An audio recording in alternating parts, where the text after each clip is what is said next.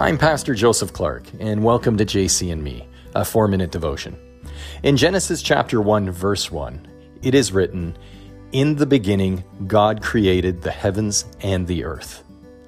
As part of my ministry, I minister to inmates in federal and provincial prisons. And I also answer daily faith related inquiries online as part of my online ministry, and they generally come from just the general public. The dichotomy between the two is astounding. The prisoners whom I minister to have great faith.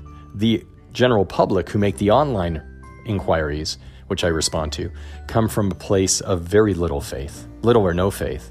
The majority of the online questions I do not respond, respond to because they're not looking for genuine answers. Many of those questions are, are designed to sling mud at me for being a minister, or they're designed to persecute Christians or to spit in the eye of God, quite frankly. Not all of them, but uh, 80% of them. The remaining roughly 20% of online questions I answer carefully. And when I really reflect on it, the major difference between the two groups is humility. The inmates in prison accept their situation and humbly submit to God. They surrender their lives to Christ. They yield and dedicate themselves to God. The online authors of the various questions which I get are generally disillusioned by the deception that they have life in complete control and they do not need saving, or they are resentful and have a distorted view of their existence, or, you know, whatever. It takes humility and faith to worship in truth and spirit. How much? The humility and faith of a small child.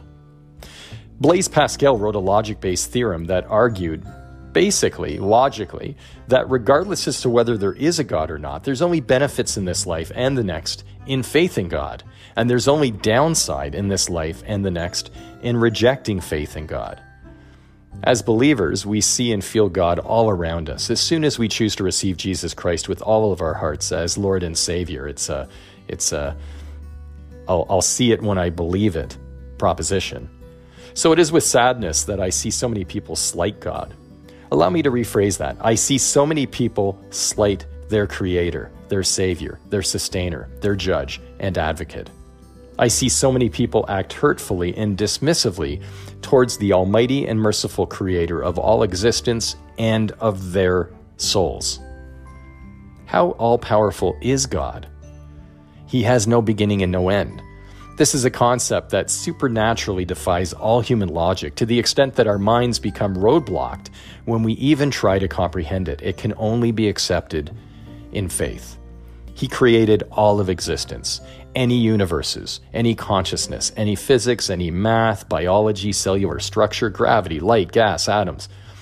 All aspects of existence that has been discovered by science and chemistry, or has yet to be discovered by science and chemistry, were created with a word by your Almighty God.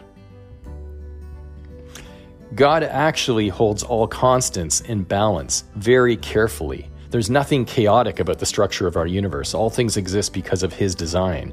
When you look at the design and perfect engineering that goes into all forms of matter, the evidence of God's recipe becomes obvious. All this aside, all human experience is a gift from God. This includes history, romance, poetry, art, governments, and human authority. Every baby is a creation of God. There are no accidental children, only accidental parents. He created heaven and hell, and He has provided an invitation to all people of all nations to receive His saving grace and not to consign themselves to eternal damnation. God wants us to be with Him for all eternity. When we take into consideration how almighty, how unimaginably great, how all powerful God is, it is inconceivable that anyone would reject God or tempt God through hurtful statements or written word or spoken word. God is all powerful, and his capacity to love cannot be measured in human terms. He created our spirits and eternal souls, and he wants us to spend eternity with him in his heavenly kingdom.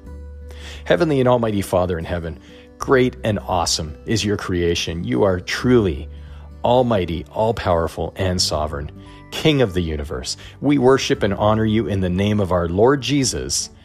Amen. I'm Pastor Joseph Clark, and thank you for joining me for this short dev- devotion on JC and me.